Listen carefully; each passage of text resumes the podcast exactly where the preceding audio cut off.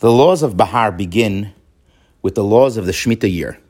Hashem instructs Moshe to speak to the Jewish people and teach them its laws. The verse continues and says, When you come to the land of Israel, the land should rest a Sabbath to God.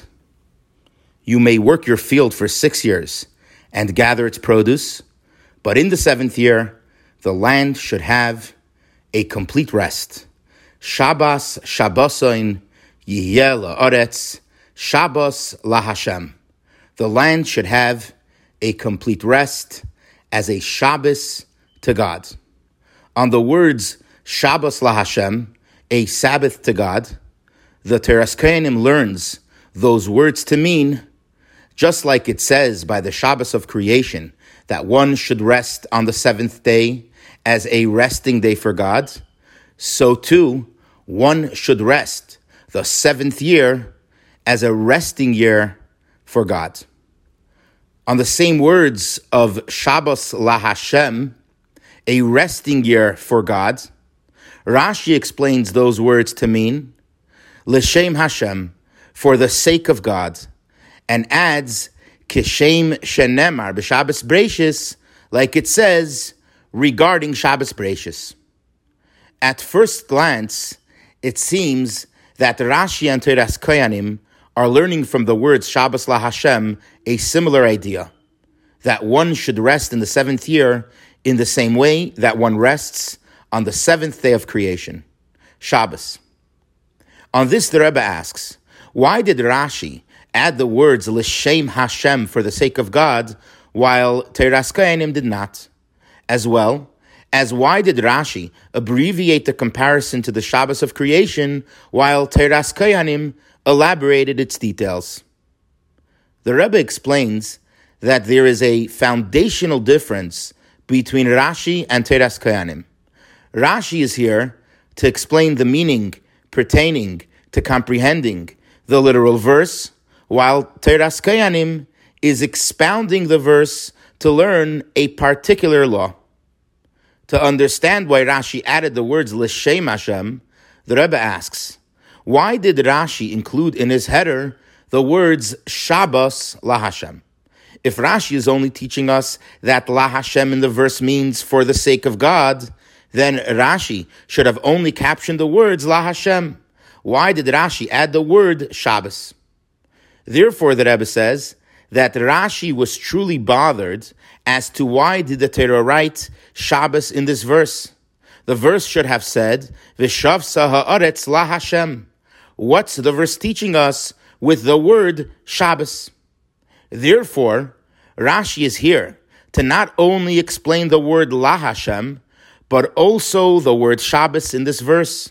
And since the word Shabbos over here is redundant, we must learn something specific from this seemingly extra word. Toras Kohanim explains the meaning of Shabbos La Hashem in verse 2 to mean for gods. And in verse 4, since the Torah repeats those words again, Toras Kohanim learns a specific extra law that the Torah is alluding to. Rashi, on the other hand, is explaining the literal meaning of verse 2 and the word Shabbos in that verse. In general, there is an elemental difference between the rest day of Shabbos versus the rest year of the land in the seventh year. On Shabbos, the day of rest, is centered upon the person. In the seventh year, the rest is centered upon the land. A key difference would be that in order for land to truly rest, it would need to start its sabbatical towards the end of the sixth year. One would have to stop working the field at the end of year six in order for the land not to have to produce and work in the seventh year. Whereas if the focus is on the individual, then one would not need to add anything to the time of rest. Toras Kohanim is teaching us a unique law based on the seemingly redundant words of Shabbos La Hashem the second time. That while land may seem to need a few months rest prior to year seven, nevertheless, since we compare the land rest to the day rest of Shabbos, one would not have to add any months to the Shemitah year, year seven. According to this, Toras Kohanim learns Shabbos La Hashem to mean just like rest on Shabbos begins at the onset of Shabbos and not prior to the day of Shabbos, so too the rest of the seventh year only begins at the start of the seventh year and not prior.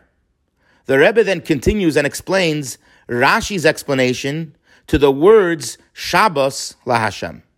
Rashi adds the words l'shem Hashem for the sake of God and only explains its comparison to Shabbos Breishis briefly. The Rebbe explains that Rashi is here to teach us something specific about resting on Shabbos pertaining to Shabbos Breishis, the first Shabbos of creation. There are times where the word Shabbos, the day of rest, can include holidays as well. A day of rest from work, but not specific to the first Shabbos of creation. For example, in the Torah, the Ten Commandments are written twice, and the reason for the day of rest is different in each set. The first time the Ten Commandments are written, it says, rest on Shabbos as a remembrance to God resting on the seventh day of creation. The second time the Torah writes the Ten Commandments, it says, rest on Shabbos as a remembrance to the exodus from Egypt. You were a slave and God took you out and commanded you to rest on the seventh day. Rashi explains Shabbos La Hashem to mean a rest in remembrance to the rest day of creation, similar to how God rested. And what is uniquely special about remembering the rest day like God rested? To this, the Rebbe explains a halachic difference. If we say that the seventh year is a general year of rest, one may assume that perhaps one does not have to rest on the actual day of Shabbos during that year, since the whole year is already resting.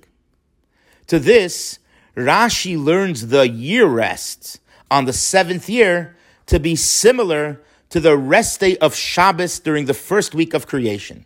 Just like God rested on the seventh day, so should we rest the whole year, the seventh year. Shabbos pertaining to the seventh day of creation, which is at all times, even in a year where the land is resting. The Rebbe concludes this talk by explaining a specific advantage in the holiness of Shabbos and an advantage in the holiness of the seventh year of rest. On the rest day of Shabbos, the theme is not only to stop work, but also to imbue holy actions into the day of rest. The purpose of Shabbos is to stop working in order to draw a person into a more spiritual reality, disengaging the world and engaging spirituality. Shabbos la Hashem, a day of rest for God, towards God, a godlike day. The message of the rest of the Shemitah year is that one should bring the godly reality of Shabbos into the land and into your life that is landlike, engaging in a godly reality and bringing that reality into all your days of your life and into all your daily journeys.